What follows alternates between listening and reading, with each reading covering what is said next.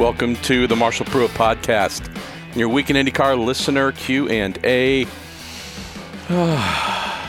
These weeks are supposed to slow down, y'all. What's going on? I'm not really complaining. Uh, just yeah, keep waiting for things to uh, reduce in pace. Season ended on September 11th, and here we are, the 29th. And I tell you, uh, boy, this thing's charging along. So, eh, who knows? Maybe it will be a busier off season than anticipated. Want to say big thanks to you and for all the questions you send in every week, according to our pal Jerry Siddeth, who puts them together for us. Uh, I believe we are at or around 40 questions again this week, which is pretty darn crazy. And let's see, over 2,500 words worth of questions. So, yeah, we're now a couple weeks into the off season. Slowing down with the Q and A? No, not at all. So, anyways, let's have some fun here. Going to get rolling in just a moment. After we also say thank you to Cooper Tires, the Justice Brothers, and TorontoMotorsports.com let's see, what can I tell you today? Woke up this morning to learn uh, a job that I was offered. It's just a little voiceover job, nothing crazy or, or super time intensive. Would have taken about an hour.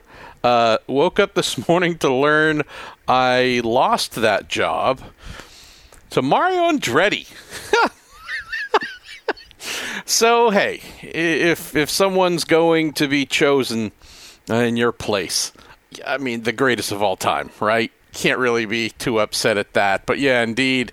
All right, Mario, taking a little bit of money out of my pocket, whatever, pal. Uh, anyways, I guess congrats to Mario as always being far more uh, employable than yours truly. So that was a little bit of fun and, uh, yeah, interesting thing to wake up to. Uh, spoke with the main gentle person, the main gentleman behind the uh, hopeful Detroit Grand Prix, Detroit something, whatever it might be called here that is in the works, said a little too sensitive right now to put anything in print. Did get a pretty good download uh, both yesterday and then today when we spoke on what is happening and what is going on.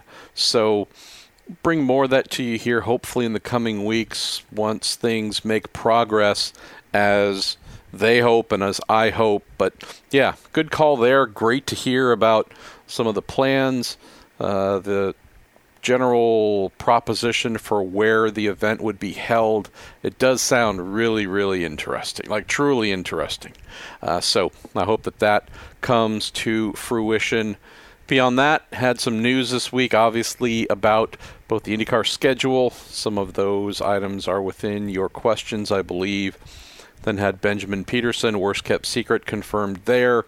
A uh, couple more things that I'm working on, driver related. So try and get those out here shortly.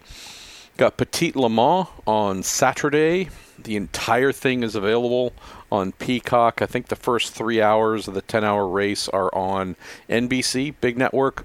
Then I believe the last two or three hours close on the USA network. So I know this is an IndyCar show, but many of our friends from IndyCar are indeed rocking out and competing this weekend at Road Atlanta. So I hope you do check that out because IMSA Racing is pretty darn cool. You know, uh, it mostly positive feedback that we've gotten, only a couple of negatives. And so, you know, the, the people have spoken, the Prude have spoken, our listeners have spoken. That's right. Gonna hold on to it and use it every now and then, just because it, it amuses the heck out of me, and it might annoy some of you. But you know what? Uh, there you go. It is what it is, as our pal Juan Montoya loves to say. Final thing before we get rolling here with the show. Uh, had a busy day yesterday, which was really, really uh, awesome. Got some important appointments done with my wife. Spent the majority of the day North Bay, uh, West Bay. We don't call it the West Bay, we just call it the peninsula. But uh, spent a decent amount of time in San Francisco. Uh, new healthcare facility that we went to, and she and I both were blown away. Like, wow, this is a palace. It's just beautiful. Uh, just everything brand new, highest state of the art of everything. So, yeah, spent uh, many, many hours yesterday in waiting rooms. Uh, one of those, the longest session, actually spent speaking with a young journalism student uh, in Southern California who would like to move into the motor racing side of the world. So spoke with him for about two and a half hours. Really did help pass the time uh, for some form of term paper or something that he's working on. So, anyways, really good news to report there. We got uh, the information back here today uh, on the vast majority of those tests and. I ask that you just keep this here. Please don't post on social media. And I know the life of my wife and I is by no means the least bit interesting to post on social media, but it does actually make her a little uncomfortable to read uh, folks reacting when I share some updates here and then have them shared on social media. Uh, but yeah, uh, really great, great results from everything. And then that side effect issue I've mentioned, that's kind of the root of what we've been trying to get jumped into, get sorted out, get some traction gained on. And so, based on all the information that uh, was gathered from yesterday's battery of tests, uh, and a few more things that are we're waiting to come back in, that will allow us to meet with the specialist and, in a very short amount of time here, get a plan of action in place and start again, hopefully attacking and resolving uh, the issue, and then we can kind of get back into our normal routine. So, excellent day. Also, beautiful time. Uh, we ended up getting done late enough in the day where trying to drive home would have taken about 12 years. so we said, you know what? Uh, I used to live here. I mean, I'm born and raised in the Bay Area. I've never left in terms of having a home or, or always maintaining maintaining an apartment or something. Even I was working in IndyCar and traveling and doing all that stuff. But said, hey, we'd be smarter folks to not try and drive home right now, but to try and uh, burn a couple hours just here in the city and then drive home later in the day when things calm down. So we did that and got to go see just some beautiful sights out overlooking the Pacific, the inlet to the bay. Some of these things uh, we might have done 15 or 20 years ago, but just haven't done recently. So it was a really, really cool time. So uh, then on the drive home, stopped in the hometown that I spent most of my youth growing up in, good old Belmont, and got to see a lot of cool things I hadn't seen in forever and show some of them to my wife for the first time. We stopped in the exact spot in the middle school that I went to where my father took me in like 1985 or something or 86 deciding to teach me how to drive our little stick shift Ford Fiesta. And so it was kind of cool stopping right on the spot where I took my first ever uh, lesson in how to drive a car. It wasn't good. It wasn't successful. He actually punched me in the leg uh, because I kept messing up and dropping the clutch too hard and stalling the car. But anyways, uh, it's just fun to wander back through good old memory lane. So yeah, good and positive stuff on the home front. Uh, many of you are kind enough to continually ask how things are going with my wife, and I can tell you that, yeah, we continue to make some really good progress, and I hope we're not too far away from getting a, uh, a course of action to resolve some of the side effects and get back to uh, where we were a couple months ago. Uh, why don't we jump off here into your questions? And comments and other interesting content. with our pal, the kind, kind, kind man, uh, man who loves the Lord as well. Jim Kaiser put together the questions for us for uh, a little over a year. He sends in haiku, right? We're the only motor racing podcast, I believe, on the planet. I'm confident in saying this, that regularly features haiku. And if you know what haiku is, Google it H A I K U, and you'll appreciate the brilliance of Jim Kaiser. He says, through his haiku, Indy fans suffer through the too long off season. Let's start next year now. Uh, you know, I kind of agree, Jim, but I'm also still pretty burned out from the one that just finished. So, uh, can I get kind of a, a, a hall pass here? and maybe show up a little bit after the season starts because I am actually not ready for it to get going again. Uh, Philip Schmitz, you kick us off here with a question. You say, What are the chances that 2023 will be the last race for IndyCar at Texas Motor Speedway? Great question. One for which I wish I had a bunch of deep, insightful answers. Would say stay tuned it is something on my list of things I need to get answered. Not so much the could it be the last, but what is the approach being taken? That's really the one that I, I want to get a greater insight on. I don't know if that will be given to me, but I can at least ask and see if I get something out of either the track or the series. As I understand it, as Roger Penske told me a couple months ago, while discussing Texas, there was a definite belief on his part, which means on IndyCar's part, that they needed to be more than just guests. That they need to be centrally involved, uh, doing all they can in a new approach to help bring fans back, help make this something that is a success.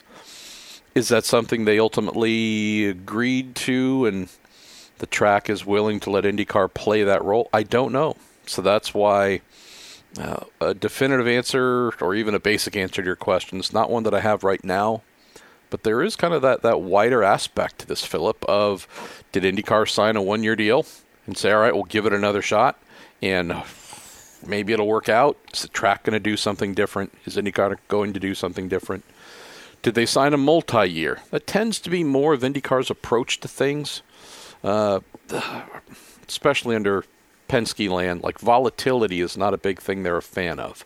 Uh, that's why if you talk to Roger about anything, drivers, sponsors, whatever, it's all multi year deals. Uh, they want that stability and the ability to build on something if it goes well not necessarily signing crazy length contracts, though, that if there's something wrong or goes wrong, that they're saddled with it. So uh, look forward to getting back to you on this one because it's gonna it's it'll be very telling.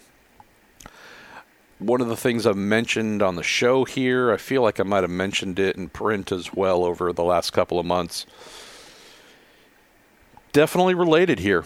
IndyCar needs Penske Entertainment needs to greatly amplify its track promotions department services, whatever that might end up looking like. IndyCar has a gentleman by the name of Michael Montry, who's really the person centrally involved in uh, schedule, events, all those kinds of deals, working with the tracks and whatnot. And I was talking with a fairly prominent driver here a couple days ago who was saying they got to do a lot better and a lot more because just leaving it up to the various tracks, the various promoters who are paying them to be wherever we're going and just hope they do an adequate job, uh, at minimum, if not a great job.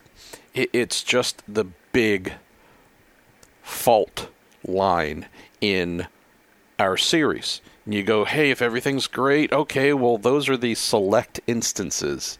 What about the rest where you go, oh, the fault lines, just things are starting to crack and break up and snap off? I mean, so his point, which uh, again, I've also mentioned and will continue to mention, IndyCar needs to be less in the guest mindset and more of the proactive, hey, cool, you're paying us money to be here and that's our sanction fee and wonderful, but we have a robust marketing and promotions and sales infrastructure that comes with it.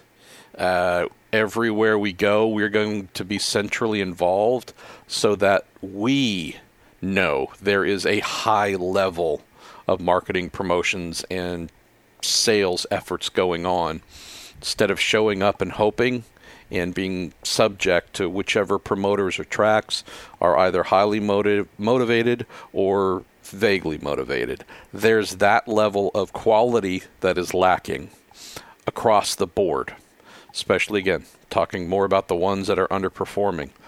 Those are the places where IndyCar needs to insert itself to help bring that quality up. We saw what they were capable of doing at Iowa with a track rental when the profits or losses were on their dime and they went way overboard. Got a lot of people engaged and went way overboard.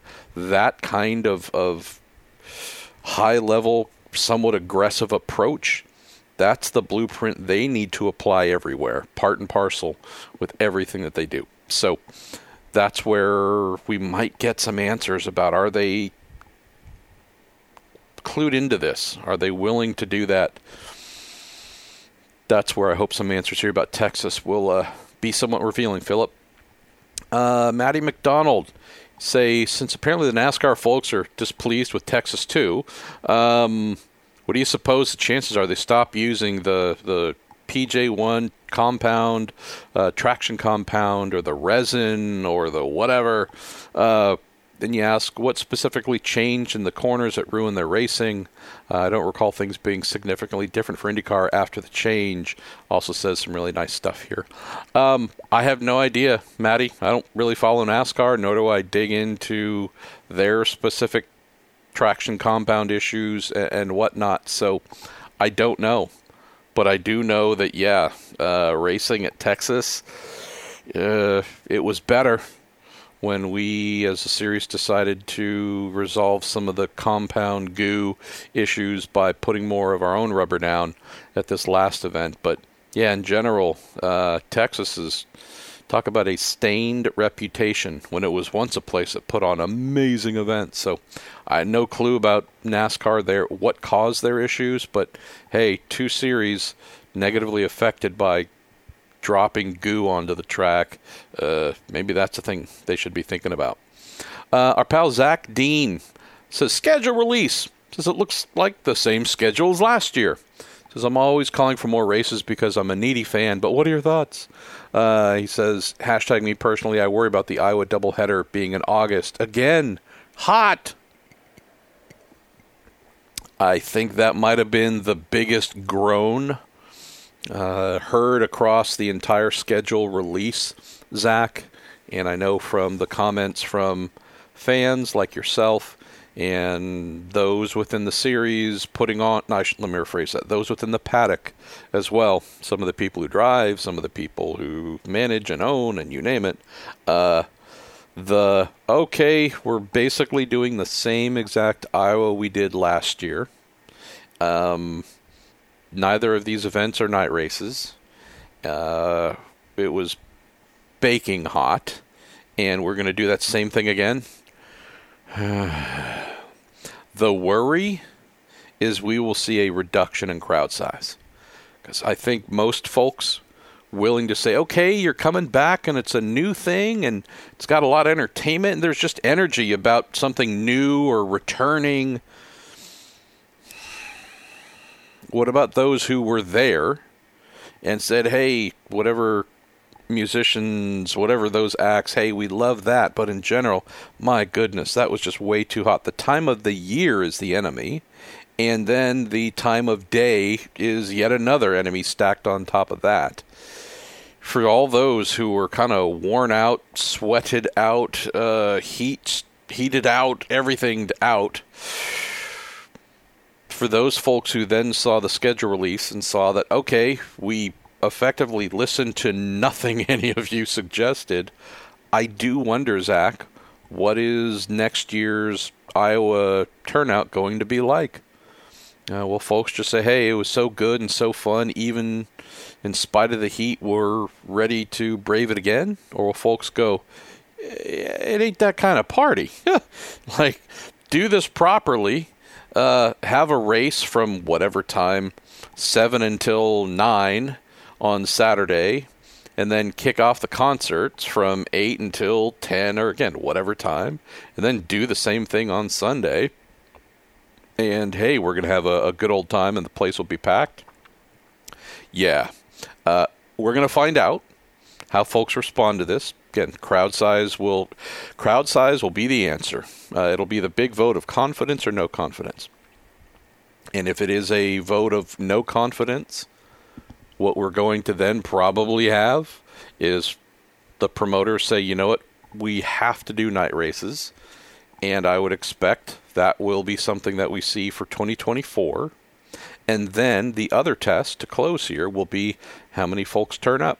Or did you just bake their brains uh, into uh, nothingness? And folks, even if you do move it to what they wanted to late to everything being great, um, will folks still say, you know what? Sorry, uh, you, you had a chance and you burned it, and we ain't coming back. What do we go to? Andy Bauer says, Is the one month gap between race one and two setting up a space in the calendar for another track in 2024? Says, while allowing St. Pete and Texas to build date equity uh, in early March and April, April respectively. Um, potentially, right? I mean, who knows if that's where IndyCar would try and slot another race. It would make sense, obviously, because any kind of big old gap is not exactly the best idea. But keep in mind, for what we had this year, was almost identical in terms of length between uh, first and second rounds. I know it's not truly identical, but uh, we went racing at St. Pete on February 27th, I believe, and then the Texas race was March 20th. So, you know, three and a half ish weeks. So, really not too much different, at least as I can see it. Um, this coming season, with it being, you know, one full proper month, it's basically around the same gap. Uh, not optimal, but not too much different. But I would say, yeah, for sure. Uh, we're talking about building in another race next year, maybe two. Um, you know, I'm aware of one that, uh, if it were to go forward, would probably be more towards summer, but it does also present a great opportunity for IndyCar to fill in that gap somewhere. Just hopefully not on top of the 12 hours of Sebring like they did uh, this year. Um, oh, and you're also saying, when do we expect IndyCar to announce the $500,000 prize money for the Indy Lights champ to be paid in free carb day tickets? You know, uh, as shady as that's become, I'm surprised it hasn't been announced as $500,000 worth of free Freedom 100 entries. So, sorry, that was mean. Um, Sean Lee said Justin Marks recently said uh, that he might be interested in starting an IndyCar team. He said uh, he rolled right into Ganassi's NASCAR garage and wrote a big old check to take over Chip's outfit, lock, stock, and barrel. You say, what team in Indy do you think would welcome an offer? Eh, I don't know if I see any that would really want to sell, right? Considering that on the NASCAR side, he's aligned with Chevy. I I think he would have to head down that direction for anything he might do in IndyCar. But I mean, if you look at the Chevy powered teams, AJ Foyt will never sell that team, right? Uh, Arrow McLaren SP not up for sale. Um, Ed Carpenter Racing for sure. Ed's not looking to sell. Ricardo Juncos and Brad Hollinger ain't looking to sell. And then the last one is Team Penske. So I don't see anything here. Uh, I, I really, really do not, Sean, in terms of writing a check and taking a team off of somebody. Um, if he's going to do it, I could see him doing some form of technical alliance if someone were interested. But moreover, I think what he would have to do is buy a car, get an engine lease, and just like they've done in NASCAR, uh, build that out and make it their own. Uh, not you know running in an ongoing relationship with Ganassi, but truly, you know that's theirs. They possess it. They've taken it to new heights. I think in this case it would have to be a, a true and proper startup. And again, if they could find an alliance, that'd be really smart. But Chevy's also pretty smart and uh, has some really good base information to share for uh, teams as well if needed. Let's see. Adaptive Mom. Say, MP, hope you and your family are well. We are. I've got Rosie. Hi, baby. Uh, I got a Rosie girl sleeping over my shoulder here, uh, and I'm actually not sure where Rocky went, but he was just here a little while ago, giving me the business. Um, let's see. You say with Jimmie Johnson's plan still up in the air, do we think Ganassi will attempt to run the 48 full time? Will it just be run when Jimmie wants to run? I have had two different folks tell me that the plan is to continue running that entry full time. Will it be the number 48? I don't know. Uh, obviously, that number is very special to Jimmie. Uh, regardless, do I think Jimmie will be back for an oval race or two, or who knows? Maybe even all the ovals, even though there's only five. Um, or is it four? Four? Anyways, my brain's farting. But even though it's not many races and they are spread across the uh, the calendar in a fairly friendly way, I would not expect to see Jimmie in a IndyCar more than those five races, and even that, I'm not totally sold on him doing all of them. Purely up to him. Um, but I do know the team has a uh, full plans so far to keep going with that entry. If that were to change, obviously I'll, I'll tell you about it. But uh, yeah, not so much hanging and waiting on Jimmie. I'd say that's maybe the the, the bigger uh, understanding to have here. They're not waiting to get the phone call to get the invite to the dance by Jimmie. They have full intention to keep running that car, and I think they are at the moment just penciling Jimmie in for the ovals.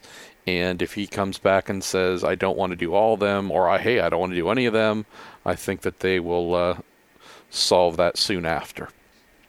Uh, JJ Gertler, you've got a question here that, uh, boy, we could spend a while on, but we won't because uh, I don't have all that much time. I actually need to kick off the Racing Family show here in about 15 minutes. So uh, let's see. Your question is what happened to Rinus' season? Says he was much less of a contender uh, than his talent would indicate in his third year. Uh, it's his third year, so it couldn't have been a sophomore slump. Uh, was he just a victim of the circumstance at ECR or issues more individual? Need to dive into that a little bit. Uh, need to look at some of the, the metrics on his season to give you a more educated answer, JJ. But I can tell you the team really struck me as surprisingly inconsistent this year. Inconsistency has been, unfortunately, one of the consistent aspects of ECR for a little while now. Um, from race to race, you don't exactly know what you're going to get. And Conor Daly's season was very much uh, an indicator of that uh, to confirm what we were seeing with Rinus, which, granted, I mean, Rinus still finished 12th in the standings, which is better than I would have thought. Uh, it did surprise me with, you know, a couple races to go. Like, hey, he's actually in a pretty good position in the championship, although his last what three or four races were not great, so that certainly hurt his chances there a bit. But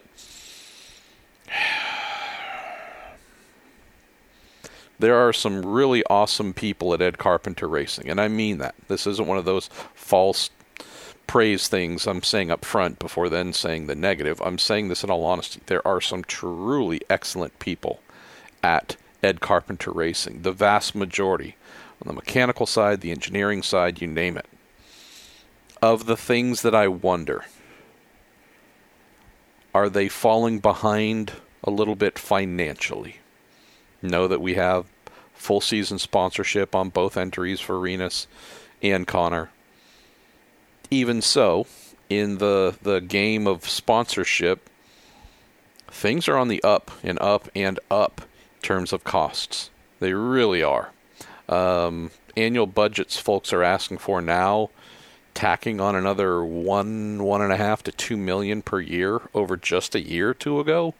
Um, the amount of money being spent on off track engineering projects by using high dollar, crazy skill, PhD minded engineers is not to be taken lightly.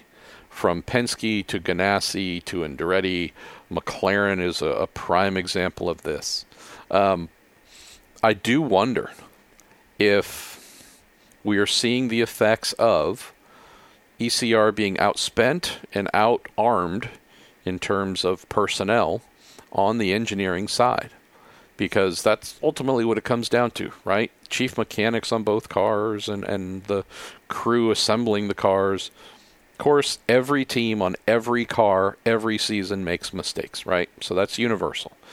Most, though, don't make a ton of mistakes. So, why was Conor not super fast here or there. Again, it's probably not because a bolt fell out or whatever else. Um, but you have to look at things and say, you know what? If both drivers, whom I think most of us would say are pretty darn good, right? I don't know if Rinus is championship material, right? We're waiting to see evidence of that for him to show that to us. Um, same with Conor. But when the hot young, one of the hot young talents in the series, uh, did get a pole, so that was cool, but zero wins. I think he had one podium.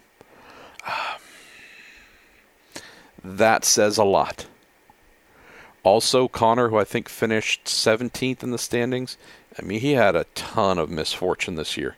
He had a lot of cartoon anvils raining on him, but it wasn't uncommon to see Conor running well somewhere and have Rinus either right behind him or right in front of him.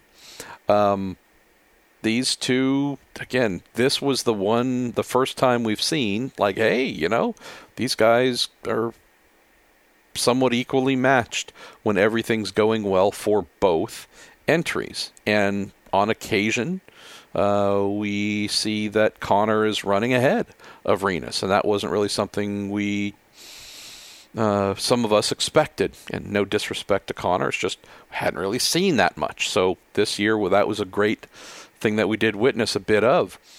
JJ. So again, on a clear day, with no strategery issues, no just no major handling issues, Rinus and Conor pretty darn close and would run somewhat close together.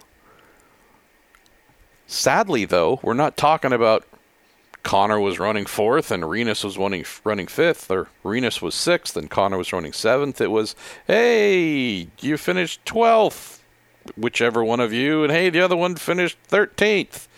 It's way too much of that.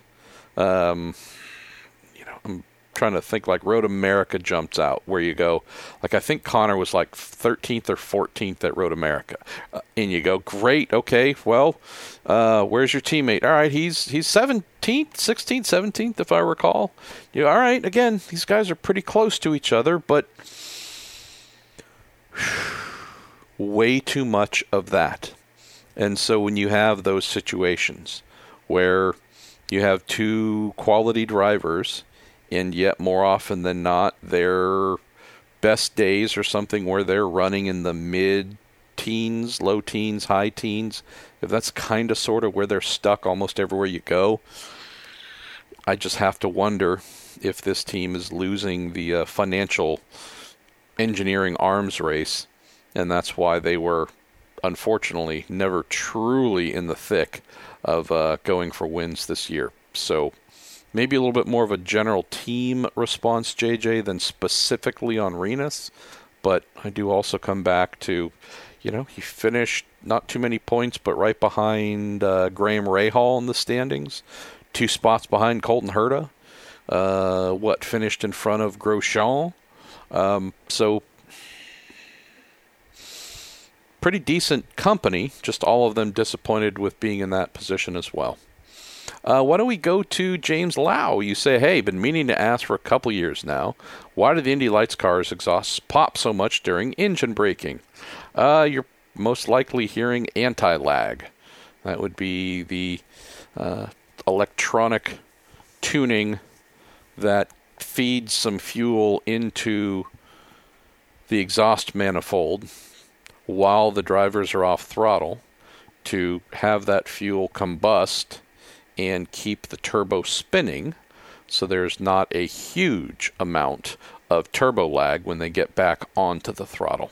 So I'm guessing um, that's what you were hearing.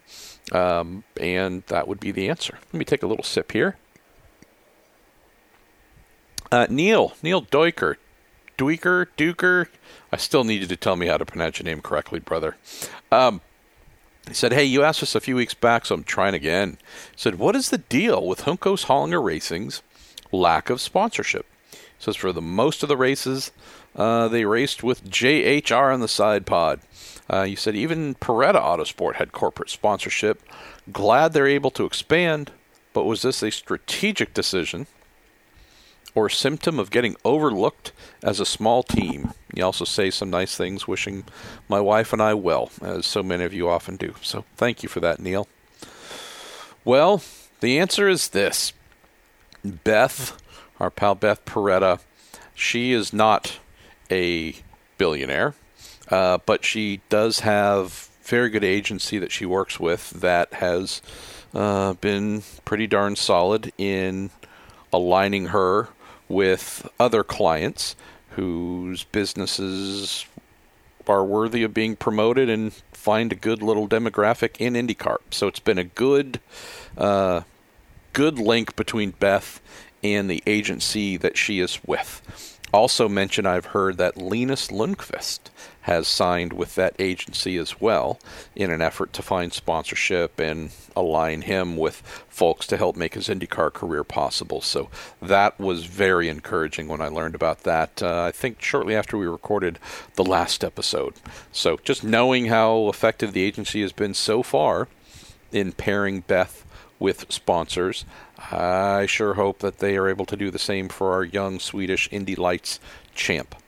So that's the Beth side of the answer, Neil. The difference here is Juncos Racing has gone from that to Juncos Hollinger Racing in deference to his new co-owner slash investor, Brad Hollinger, founder and CEO of Vibra Healthcare. Um, I believe Vibra Healthcare owns something like 60 to 70 hospitals. And Brad was known, this is before he sold it, um, owning something like 10% of the Williams Formula One team, maybe a little bit more.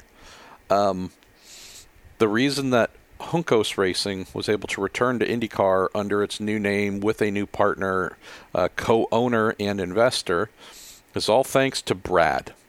And so their goal is obviously to develop um, a full business, marketing, sales, and you name it department uh, that is capable of bringing sponsorship to the team. But at least for now, uh, getting the team back up and running, uh, buying all of Carlin Racing's asset, taking on a bunch of their employees, uh, and now the expansion to two cars. Um, Neil, I would say we got to look at the success of Brad Hollinger as really being the reason why we've been able to get the team back. And I don't pretend to know how much money Brad has. I would have to assume that as the owner of a decently sized healthcare system, anytime the thing that somebody owns has the word system on the end, uh, you gotta gotta believe it's fairly real and, and big and impressive. Um,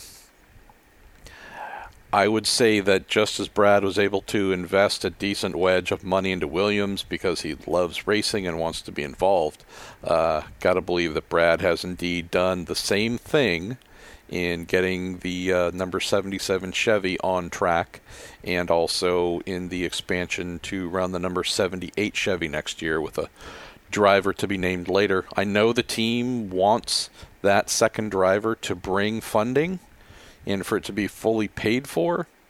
It's a little bit of a, uh, I guess you could call it a party. In uh, the sense that they were also willing to sign Felix Rosenqvist up for a multi-year deal, and you know, going rate for a quality IndyCar driver is at least two million a year.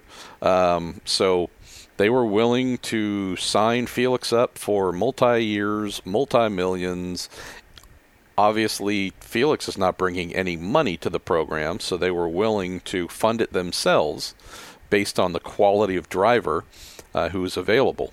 Obviously, Felix no longer available, his option taken up by McLaren Racing, but that really gave me a, a strong understanding, Neil, that uh, yes, they would love to have sponsors on the 77, love to have a quality driver who's paying full boat for uh, the 78 car, but are they going to hold fast to that if a super high quality driver is available and wants to come be part of the uh, the good old party? No. So it's not like Brad just loves waking up and burning millions of dollars for fun, but as someone who has done well in business for many years and continues to do well, I'd say he fits into that pretty amazing category of someone whose business success is something he's willing to let uh, spill over to his passion and make some pretty serious investments. Last little note here.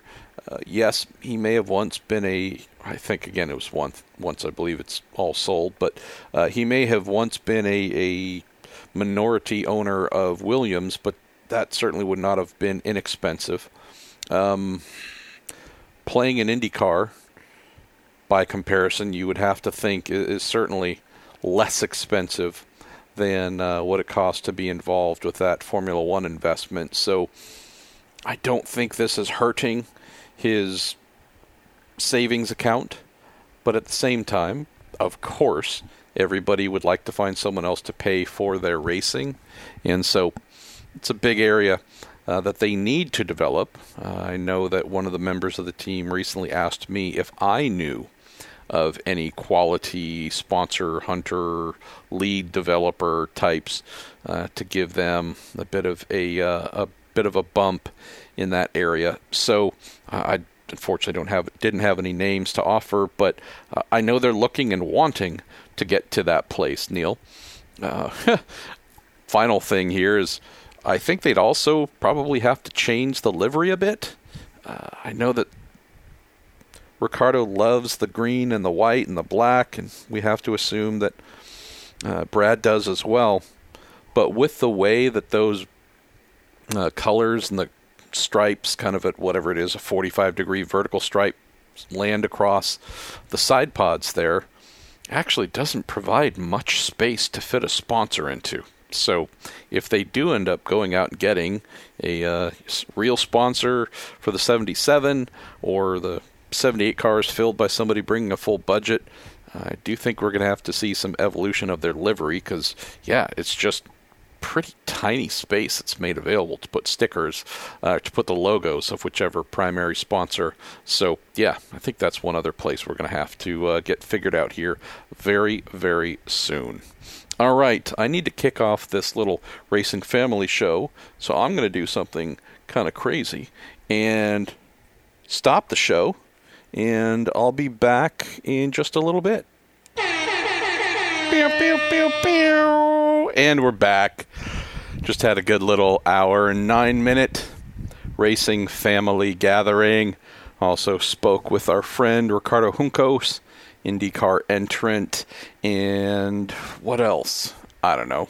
Uh, trying to fix a hinge on a door and doing some other stuff. So there you go. But we're back probably 15 or 20 minutes more uh, to go here. So why don't we pick up with Ed Joris? says how much of the current engine shortage is due to Honda and Chevy being forced to subsidize the price of the engines and technology to the teams. He said uh, if Honda and Chevy were not losing hundreds of thousands of dollars for each added car through what they have to pay out of pocket for, would they be more likely to expand the number of cars they support? Yeah. So here's the situation. I'll explain this in more detail next week in a little feature story. Uh, the new motors coming in 2024, far more expensive to develop.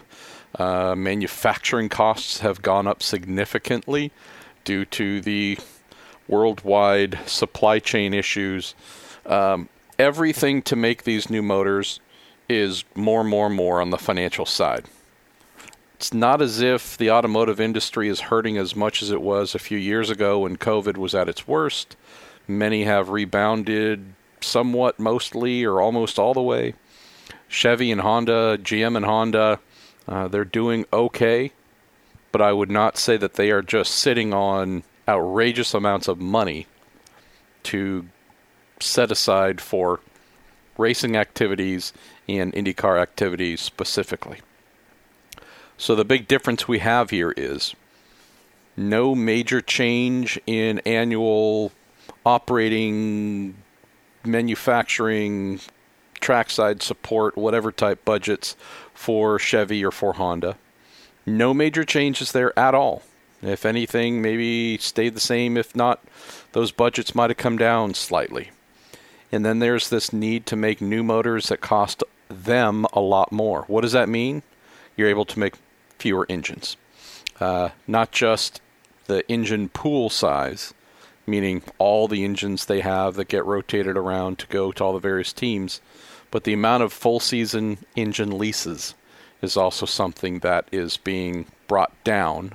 Not because Chevy is bad and Honda is bad and evil. Uh, they're not responsible for propping up the IndyCar series. They're, it's not what they're here for. They're not here to make up for IndyCar shortcomings. IndyCar is supposed to have three manufacturers for this new formula, so the lease burden was split three ways. That's been a total failure on IndyCar's part. Uh, now the two manufacturers have been really cool to say, well, okay, we were never supposed to have to split this again like we're doing right now and do a 50 50. But we'll do our best to help, but it's not going to be as many leases as you might want. And so that's what I'll share with you more in depth next week. But yes, uh, each engine lease is something that both manufacturers lose just frightening amounts of money on. So they are able to charge teams about 1.2 million per lease right now. I don't know what the lease price is going to be when we get to 2024, but they're able to offset some of their losses, but by no means all of their losses. Call that investments, right? Part of the the marketing budget if you really want to put it in those terms. They lose money on every lease to the tune of many, many, many, many hundreds of thousands of dollars every single lease they're willing to contribute that in support of IndyCar and swallow those losses. But there's a finite amount of money that both brands are given. And knowing that they have to swallow a lot of those losses as well, because trust me, if teams had to pay so the manufacturers could break even on each lease, IndyCar's economics would be broken. Teams by and large, half the teams at least might not survive because they just simply would not be able to come up with enough money to operate. So Chevy and Honda get pooped on a lot for not putting enough engines out, and I, I, I understand that. But keep in mind, they're not here to be IndyCar's best friend to just spend millions of their own dollars so IndyCar can have a racing series. They're here to compete and sell cars this is yet another area where, under IndyCar's new ownership, which is tightening its belts like I've never seen, um, yet again, investment is needed to get a third manufacturer involved. Uh, not happening. So yeah, uh, there. This is a multifaceted topic, Ed. We could talk about it for days and days on end. But yeah, there there's there's something here pretty serious we need to think about. But like I said, hopefully I can explain all that to y'all in a feature piece next week on Eraser. Uh, let's see. I feel like we need to get to Kurt Poe's question. I'm looking for it here. It's not above the red line of death. I don't even know if it got resubmitted. But Kurt, you've been asking for a while. What is the oldest? Here you go. Sorry. uh, towards the bottom of, of the the cutoff list yet again. Um, resubmission: Are any of the DW12 chassis from 2012 still in service? Uh, has one of them avoided the cartoon anvil for so long to still actually be turning laps in anger? Uh, there are. Uh, was able to ask a friend at the series who would know, and he said yes, the oldest chassis they have on record that is continuing to compete and race throughout the 2022 season was chassis number 8008 Or is it 08? I don't know, but I assume it's 008. Um, I think, I think it is an Andretti chassis. I don't know which driver would be using it, and don't hold me to that 100%. But yes, chassis number 8 is the oldest that's still running, and was also told that yes, actually, there are quite a few from that original production batch done by Dallara that are still in motion today. So sorry it took me so long, Kurt, but I'm glad I could uh, get that uh, finally answered for you.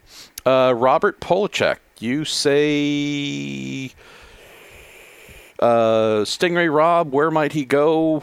Yeah, um, there's a number of options there.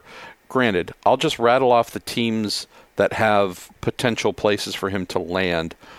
Uh, just because we're getting to the end of the episode, I won't dive into each one and tell you the odds and whatnot. But I think what might fit Sting Ray's budget, which I've heard is about four million, I think what might fit best for him is a road and street course opportunity with the team, and maybe hopefully an Indy 500 seat as part of that package. Uh, we might have one option at Dale Coyne. Um, we might have a place at Chip Ganassi Racing for him to consider. Could there be a Foyt type scenario? Could there be a little something at Ed Carpenter Racing, possibly? Um, yeah, a uh, couple places he might be able to land. Um, and if there's something else I'm not thinking of, then my apologies. But couple of options for sure. Uh, you also asked how would Milwaukee returning affect the future of IndyCar at Road America?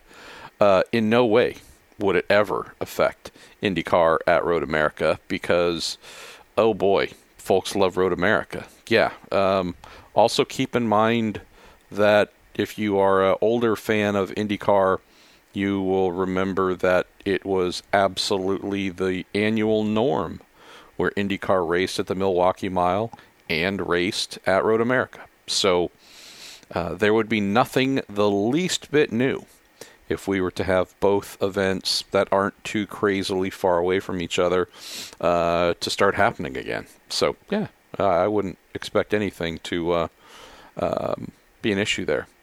Uh, where else should we go? Uh, Ryan Terpstra, you're asking about who made the leader circle and who was on the outside. I put that in today's racer mailbag. Today? No, yesterday. I don't even know what day it is. Um, Vincent, you complain that you send in a lot of questions and most of them don't get answered. Um, also, glad to see that you and the family survived Hurricane Ian. Um, any changes to the pit lane in Toronto for the upcoming season? I don't know because uh, it's nine plus months away. So I know that it's something they've been talking about, but um, these things tend not to happen at the end of September. Uh, they tend to happen a little bit closer to the event when it starts getting built in June. Uh, so ask me a long time from now, and hopefully I can uh, provide some information. Uh, SRT Nick 12 Say, MP, are you satisfied with IndyCar's current direction? Do you think we need a new chassis and a hybrid package? Um, yeah, and this is another one we could talk for days, Nick. Uh, I'm growing more dissatisfied with IndyCar's direction, uh, seemingly as the days go by. Many of them just based on wallets being tightened and hidden. And we're at a place where for IndyCar to really get over and be pushed over the top, we need investment. And boy, uh, it seems like fear of spending is what is ruling the organization right now. So, yeah, uh, not so happy there. As for hybridization, Yeah, I do. I, I do think this hybrid package is something that's needed. Uh, we have been unrelevant, non relevant, anti relevant, whatever the best way to phrase that might be. We have held no relevance for the automotive industry for a really long time. Uh, hybridization, electrification, that is an area that is currently relevant. It's been relevant for a while. We're very late in adopting here. Also, keep in mind that we have at least one of the two manufacturers who've been very forthright in telling IndyCar if you want us to remain in your series, you will add electrification to give us the justification to continue when we go to our board and say, Hi, we'd like to keep playing here. And they say, Great, but it does nothing for us. The cars are zoomy and cool, and that's fun, got all that. But give us something that we can say applies to our road cars in some kind of way. And with electrification becoming much more of a thing over the last 15 years, but hardcore over the last three, four, five, uh, this was the concession needed uh, for IndyCar to make to give its manufacturers something that fits with their automotive sales, production floor sales um, that they haven't had. So, uh, am I like so giddy with excitement that we're going hybrid? No, not because I've seen this. The FIA World Endurance Championship uh, hybrid for a really long time. I've seen the most insane hybrid race cars ever made, at least to date. That being the LMP1 hybrids made by Toyota, made by uh, Audi, made by Porsche. Nissan tried to play a little bit, but uh, talking about in some cases internal combustion engines that made about 500 horsepower and the actual electric horsepower 700 plus on deployment, right?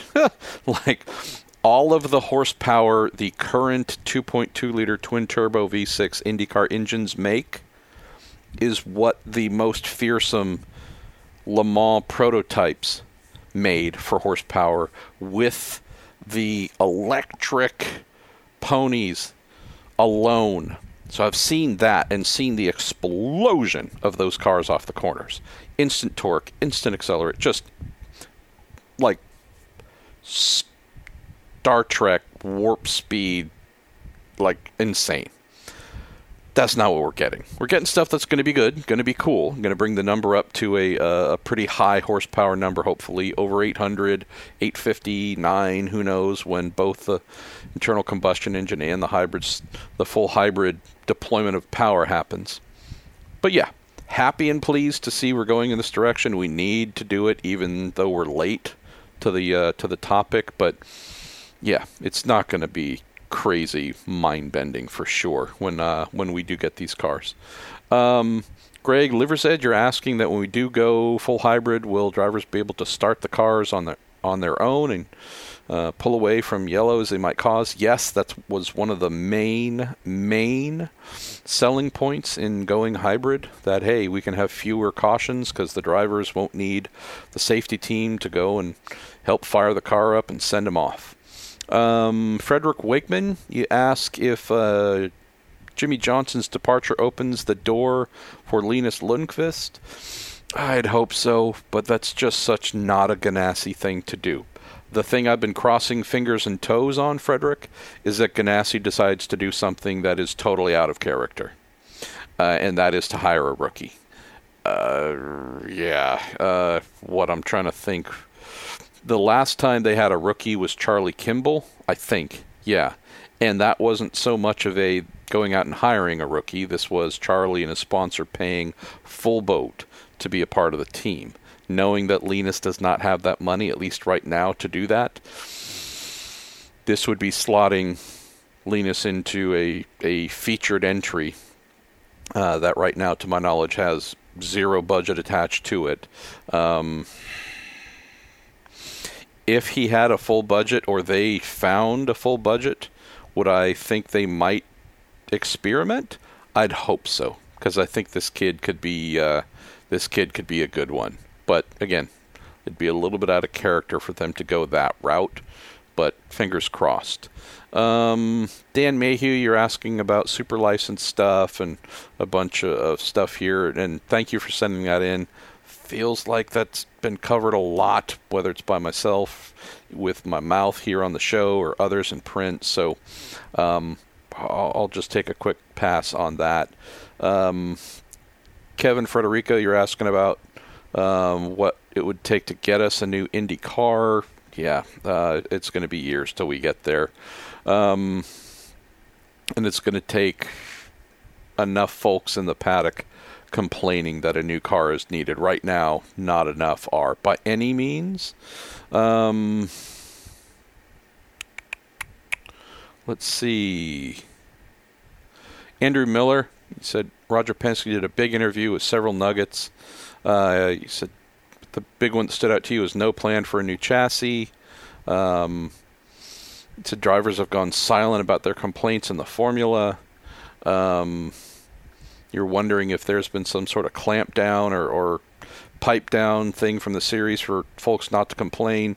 Uh, yeah, that's pretty common, but you know, uh, other than the people who are directly employed by Roger, that's not something that really you can apply to anyone else.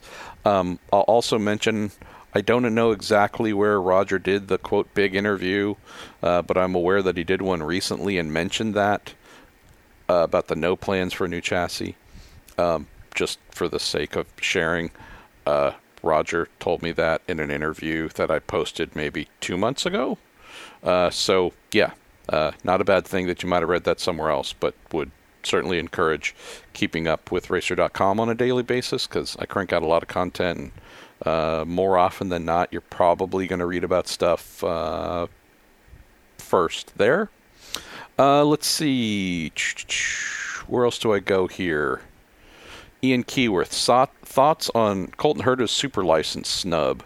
Uh, again, feel like I've probably covered that off a lot, both in the racer mailbag and here.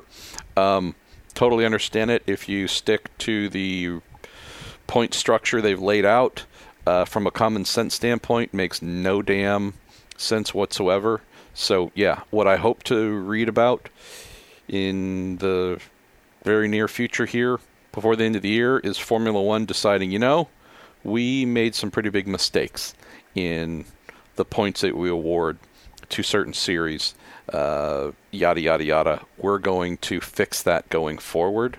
Uh, I'd love to hear that they're going to retroactively fix some things because if you've realized you've made a mistake and it has been unfair to certain groups, certain drivers, and certain series, uh, if you've dis- if you come to an agreement that something needs fixing because it has a lot of oversights, well, why not go the extra mile and say, you know what, we can find select examples, Colton being one of them, but I'm sure he's by no means the only one.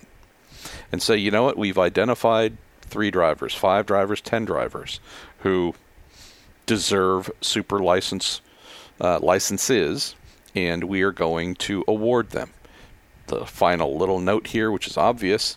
You can give me a super license. Doesn't mean I'm going to be racing in Formula One. The act of granting a super license does not equate becoming a Formula One driver. Just means you could if everything worked out for you. Whether a team has money to hire you or you have enough money to bring to a team to get hired. So, again, getting a super license guarantees nothing. But if you don't have one, you are certainly guaranteed to never drive in Formula One. Um, Brian Cohn, you say, whatever happened to that Vince Neil podcast? Uh, it's on the list, brother. I'm sorry. It's been on the list for a couple years. Uh, it has two or three voices for it as well. His driver coach and teammate, Tommy Byrne, and his team owner, um, Mr. PIG himself, Personal Investment Group, Norm Turley. So I'm sorry, brother. I got to get on that. Actually, recently I've been thinking I need to start a new podcast series. And no, it doesn't involve doing extra work. Uh, it involves just doing the work I should have been doing. Um, some sort of uh, forgotten podcasts. Not lost. I've never lost them. But uh, let's see. I have reflections. I'm looking at my uh, folder on my laptop here. 1987 Le Mans win reflections with Derek Bell uh, and Hans Stuck. Like, yes. uh, recorded that with the two of them independently. Um, let me see when. Uh, with my man, Mr. Stuck, June 11th, 2017. And with Derek, uh, June 7th, 2017. I-, I meant to get that done and posted, Brian, leading into the 2017 24 Hours of Le Mans. Would have been the whatever year, 30 years later anniversary, blah, blah, blah. Um, didn't. And so it's just been sitting for five years now on my hard drive, going nowhere. Uh, I need to produce that and post it and uh, the Vince Neil one falls in line with that during the during the shutdown, right? During the COVID shutdown, global shutdown, more or less. In when did I record this? Uh, April eighteenth, twenty twenty. No, anyways, uh, interviewed Joe Saward, right? Like crazy veteran Formula One reporter uh, who I know like a tiny amount. Uh, interviewed him, life and career, really interesting to me. Great time spent with him talking about stuff. Spun some great yarns. I absolutely have done nothing with that and need to fix that. So, yeah, I uh, did a couple of those. Uh, let's see, David Tremayne, another veteran F1 reporter, uh, more of a TV pit lane reporter. Andrew Marriott did one with him. Uh, Richard Noble, right? Uh, land rec- land speed record, uh, crazy person. Uh, I spoke with him after his book came out. Uh, when was this? Recorded this March twenty fourth, twenty twenty one. All things, and I'm looking. I've got a what about 115 folders of content of podcasts. Uh, just sitting my hard drive. Uh, Alan Mertens, right? Long time F1, well, brief period Formula One chassis designer, but long time IndyCar chassis designer, designer of the 1992 winning Indy 500 winning Galmer G92. Uh, did a podcast with him on March in the March uh, manufacturer, chassis manufacturer, did uh, a podcast with him um, talking about March and F1 and also March, which he worked for in uh, CART, designed uh, some of their CART cars before moving on to uh, working with Kraco and designing, uh, ended up designing the Galmer G92 and whatnot. Um, did a whole podcast on November 4th, 2018. Alan Mertens, 1980s March F1 and CART Safety Evolution. Fascinating stuff. And because I'm an idiot, I just had never gotten to it. So I have this thing of like forgotten podcasts that I need to get to over this off season and keep going because like legitimately I've got in-car audio from Phil Silverstone in 2019 of David Brabham driving the Brabham BT62 uh, hypercar, GT car, whatever you should call it. Um, I'm just scrolling here. Podcasts on the Jaguar XJR5 IMSA GTP development. Um, two podcasts with my friend Harley Cluxton, who's one of the craziest people in the world. Uh, Jeff Brown and I back in, oh my gosh, when was this? Let me try and find.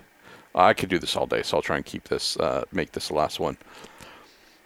Thursday, August 2nd, 2018, he and I sat in the one little ante room in the Road America Media Center and recorded a long hour and 12 minute podcast. It was something he recommended. Um, if you happen to have listened to uh, the first season of Dinner with Racers, there was a special edition of that talking about all the crazy money and development uh, and whatever that went into Scott Tucker, level five, his D Sports racer, trying to win the SCCA national runoffs, right? Um, and so Jeff said, you know, that was amazing. It might have been the or one of the most popular episodes from uh, Dinner with Racers' first season. Jeff just mentioned he and I, old old friends, worked together 30 plus years ago mentioned, you know, the one thing that we didn't like fully get into was kind of the engineering side of it and all the crazy engineering and, and whatnot stuff. And that would be fun to talk about. And I said, oh my God, yes. And so we did. And so he then also sent me photos, videos, like just an insane amount of content to support that. It's just sitting here. Um, I know I said that was the last one I was going to mention, but I just saw another one. Uh, sat down in oh my goodness, what year was it? 2019, I think. The return to uh, Laguna Seca. Yeah, sat down in the media center there, talking about the Marlboro Challenge, which used to be kind of an all-star type series that the CART IndyCar series put on, and also racing in Super V, and did that speaking with Rick Mears, Michael Andretti, and Bobby Rahal. It's amazing. Arie Luyendyk was supposed to be the fourth person, but it's just that kind of stuff.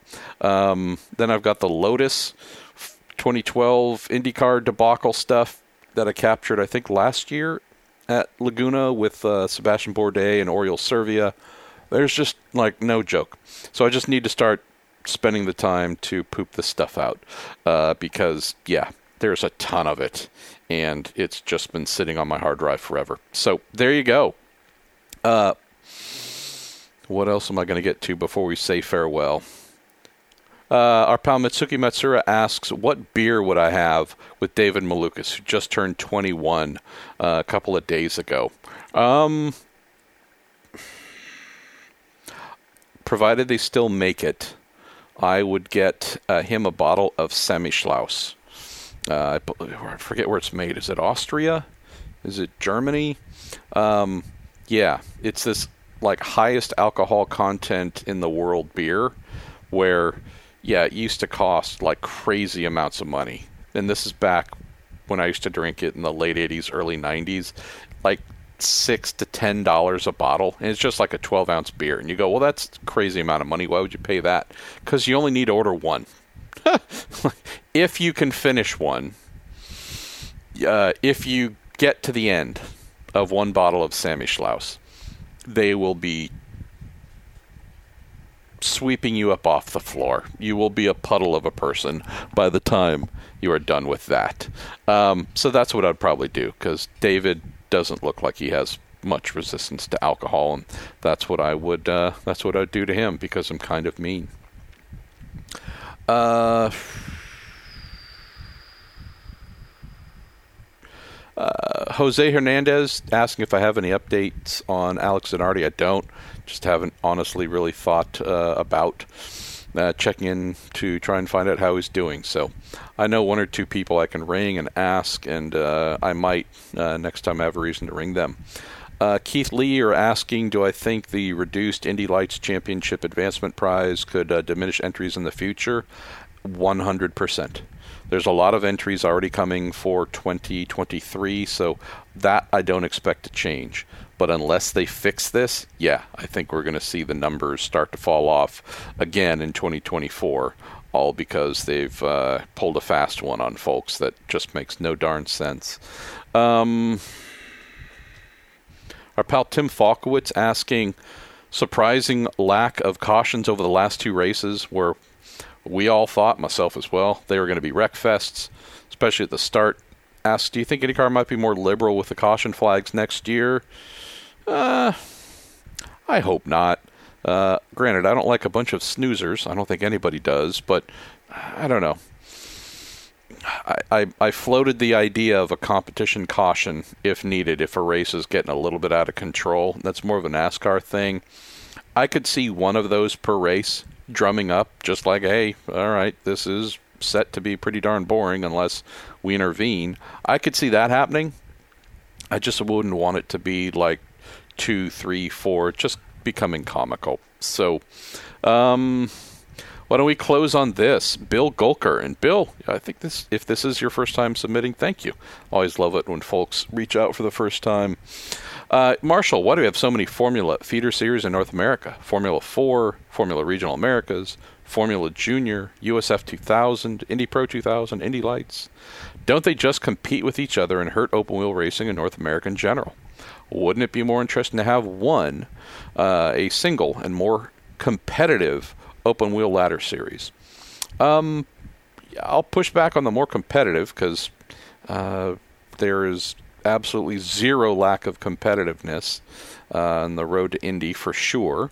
Um, here's the thing we live in a democratic society.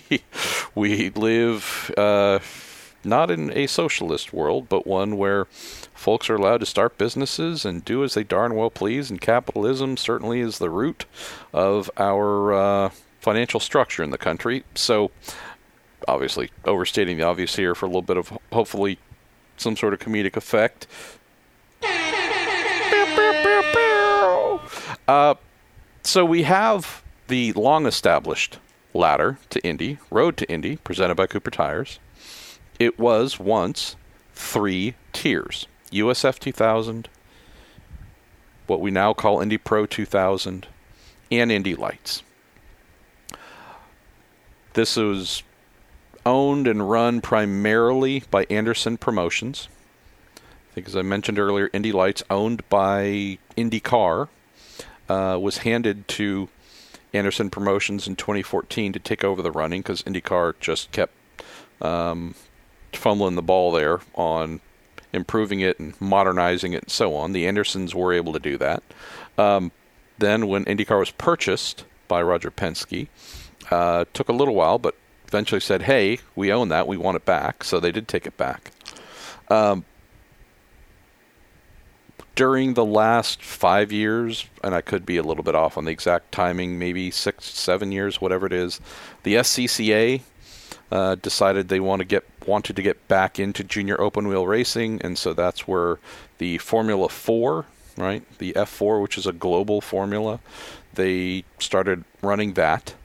The Formula Regional Americas, that's kind of F three ish type scenario there. Um, that was their next step up. Honda being involved there, providing engines, they have said, well, we're going to offer some incentives, and that's great.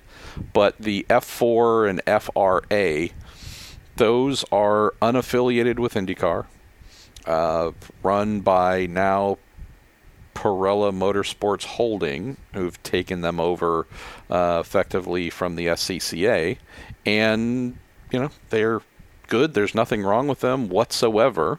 They're just unaffiliated over here. Uh, I would say their numbers have definitely diminished a bit. Uh, when we had Indy Lights cancel its season in 2020 due to COVID, we did see a lot of interest headed more towards the FRA side. Uh, that was kind of the top, fastest solution that a lot of folks could afford. So Linus Lundqvist is there, and you know Ernie Francis Jr. was there last year. Uh, but need to keep coming back to the main point here, Bill. This compared to the road to Indy, rogue-ish type junior open wheel formulas. I can tell you, uh, IndyCar team owners aren't looking over there. They're not paying attention to it, etc., etc. Um, it's just not a place that they look to, draws their attention. Uh, nor, admittedly, do they really have a re- have they really had a reason to need to look over there. Um, the one adjustment the Anderson promotion folks made was this: Hey, Formula Four F4, smallish, slowish cars, right? But great kind of first step, first introduction to wings and slicks. Uh, definitely slower than USF 2000, but hey, budget wise, pretty affordable. it's something that for sure has pretty has had pretty good numbers. That's a place that a lot of parents say, "Hey, well, we're going to send our son or daughter there to start their little open wheel adventure." And admittedly, USF 2000 maybe a little bit too big of a jump for the liking of, of some coming straight out of carts. So, what the Anderson Promotions folks said was, you know, we need to add another step. And we're going to do that with USF Juniors, not Formula Junior, but USF Junior. And so that is their equivalent of F4. That is in a marketplace their attempt to neutralize F4, give folks no reason to go to this unaffiliated open wheel ladder um, that Tony Parella uh, is in charge of, and say, hey, come here and play with us. And in its debut season, I have to say, it sure looked like a success. And it looked like it did everything Dan was trying to do, sadly, somewhat to the detriment of the Parella Motorsports Holdings folks. So I hear you. This has been a complaint forever uh, about too many junior open wheel categories, and it's confusing. And where do you go, and what do you do? The reality is there is a long established, streamlined system, the Road to Indy system. You hop on that formula uh, that they have, and it will work you all the way up to IndyCar the first three steps of the ladder, owned and run by Anderson, USF Junior, USF 2000, and Indy Pro 2000. Uh, they pay good money to help bump you up to the next level as a champ. Really serious, heavy financial advancement prizes. And now, when you get to Indy Lights, which is run by Penske Entertainment, that is now actually the one issue you might find if you happen to be the champion as it is today. Uh, they're not going to give you very much to try and get to IndyCar, but uh, that's out of Dan Anderson and Michelle Kish's control, uh, and something for IndyCar to hopefully realize they need to fix. But I hear you. Uh, I would just say that I don't pay any attention to F4 or FRA, and usually if there is a young talent that should be going to IndyCar, you'll find that they will move over from either one of those two categories and jump onto the road to Indy and follow the pipeline upward. All right, y'all. Ended up going a little longer than uh, than expected here, um, but hey, appreciate you. We're talking about stuff, and there's more good stuff to come next week. Big thanks to Cooper Tires, the Justice Brothers, TorontoMotorsports.com, our cats. Uh, Rocky's now sleeping next to me, my wife, and uh, how else should I say farewell? But